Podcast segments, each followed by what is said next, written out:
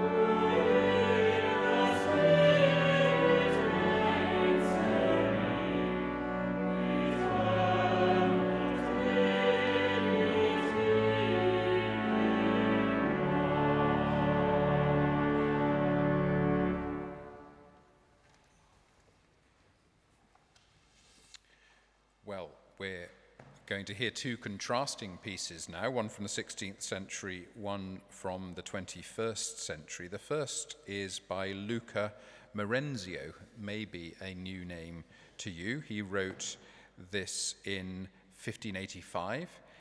He has been described as the greatest purely madrigal composer in the whole history of the Italian madrigal, and the one in whose hands it reached its culmination as a form with a musical life of its own, not slavishly dependent upon its poetry. So that's Marenzio for you. He worked for cardinals and dukes, which is where you got work as a musician in the 16th century in the upper echelons of 16th century Italian society. And this piece, Tribus Miraculis, written in Latin, of course, describes the three great Epiphany miracles uh, that of the star hovering over the place where the baby lay, the story of the wise men, uh, the wedding at Cana, where Jesus turns water into wine, and then thirdly, this one, the baptism of Christ. Then we're going to hear a, a, a very much more contemporary piece by Bob Chilcott, uh, based on the account in John's Gospel, in John chapter 14, uh, of the Spirit of truth that will be given to those who keep the commandments. Uh, Jesus' baptism is the first place in the Gospels where all three of the Trinity are named and described the Spirit descending like a dove, the Father speaking from heaven, and Jesus, of course, being baptized. So it's the, our first encounter with the Holy Spirit uh, in the Gospel, and this is a later reference to the Holy Spirit in John's Gospel, as described here by Bob Chilcott.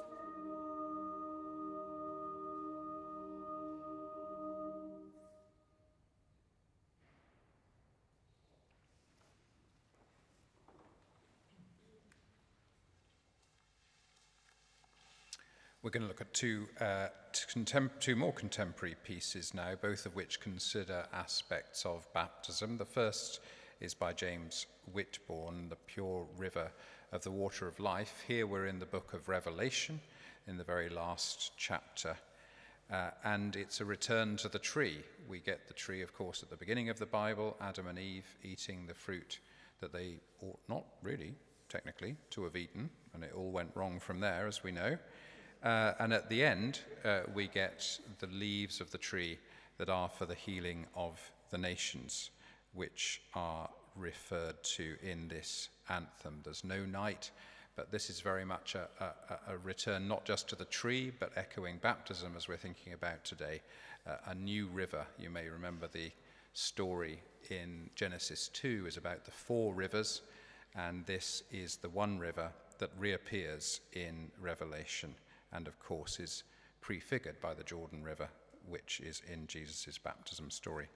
Then a slightly different uh, angle from James Macmillan, the Scottish composer. Think of how, think of how God loves you. This uh, based on John chapter 3, the beginning of uh, the story of Jesus and Nicodemus. If you know your John, John's Gospel very well, Macmillan wrote this for his granddaughter's baptism service. Here he's engaging with the, the, common notion in the baptism service, not always practiced with babies, although I did practice it with my own children at their respective baptisms of a change of clothes. We took all their old clothes off, we baptized them naked, and then we clothed them in their baptismal robe. And that's very much the imagery that James Macmillan gives us here in his um, in his rendering of 1 John chapter 3. Let's enjoy these two modern pieces now.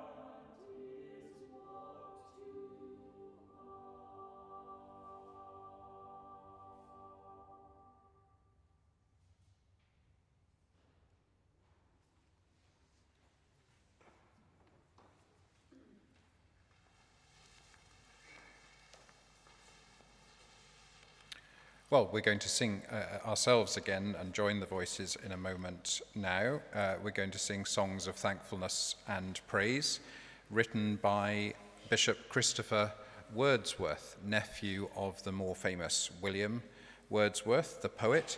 Uh, Christopher Wordsworth wrote a lot of uh, hymns. He was the Bishop of Lincoln, among other roles that he held in the church.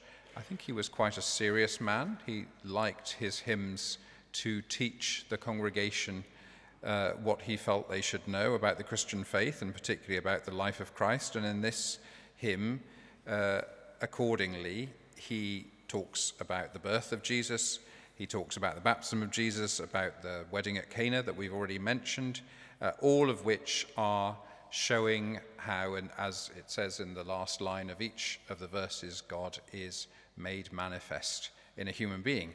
He kind of gives us a bit too much of a good thing, uh, in a sense that I think he uses the word manifest seven or eight times just in four verses. I think you get the message by the time. That's why people get irritated with his hymns because they find them a bit didactic, and you think I can I can probably work that out for myself. Thanks very much. Um, but he. Uh, he climaxes this hymn with a great picture uh, of the, the final epiphany, because what all these different things, these episodes in the Bible have in common is they're all moments of revelation. They're all moments, if you like, when the curtain parts and we discover who God really is. And of course, finally, we will do that on the last day when all is revealed. So it's really a build up through the life of Christ to an anticipation of the great final revealing. So there's a bit more to it than meets the eye. Anyway, we remain seated and join the voices as we sing together songs of thankfulness and praise.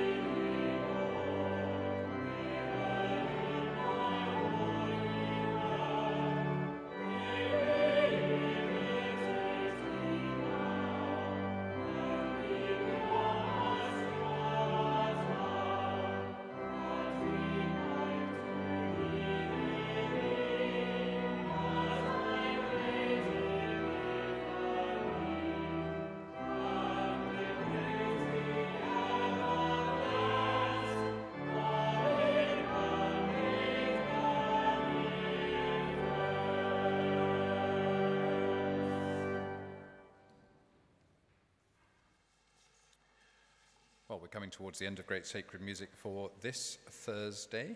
Don't forget that uh, we'll be back next Thursday with the theme of Rejoice in the Lamb and our sister program Choral Classics at 3:15 this Sunday uh, will be studying Psalm, well, studying or enjoying the music associated with Psalm, uh, Psalm 42 as the deer pants for the water. Now, we're going to finish as we began with an African American spiritual, Wade in the Water. Why are African American spirituals continually returning to water and rivers as themes? Well, for two reasons, and they're contrasting reasons. There's a negative sense of water in the Af- African American spiritual tradition because if you think about it, the founding story of America is that all these persecuted Christians left Europe because they weren't able to express their faith, and then they came to freedom in America, whether they were able to express their faith. Uh, freely, of course, that usually meant oppressing a different set of people, but we won't go into that. The African American story, of course, is completely the opposite. It's the journey from freedom uh, in Africa to slavery and oppression in America. So it contradicts the foundational American story, which is partly why African American spirituals are so complex in American history uh, and such a sort of protest movement, not just in terms of a protest against slavery, but a protest against the whole American understanding of itself. But of course, the other significant element of water uh, in African American spirituals is the Ohio River, which had to be crossed if you were going to leave the south to the north. And of course, the north didn't have slavery, so if you reached across the Ohio River and managed to cross it, then you were a free person. So the figurative way that that is transposed into mentions of the baptism in African American spirituals is clear that it's, it's a similar journey from slavery to freedom. And then, of course, finally, river is often a metaphor for death by which we escape the, the, the limitations of our human existence are, and are opened up to the full glory of eternal life. All of that is going on in just a few words here in Wade in the Water, which we're now going to enjoy together. Thanks for joining us.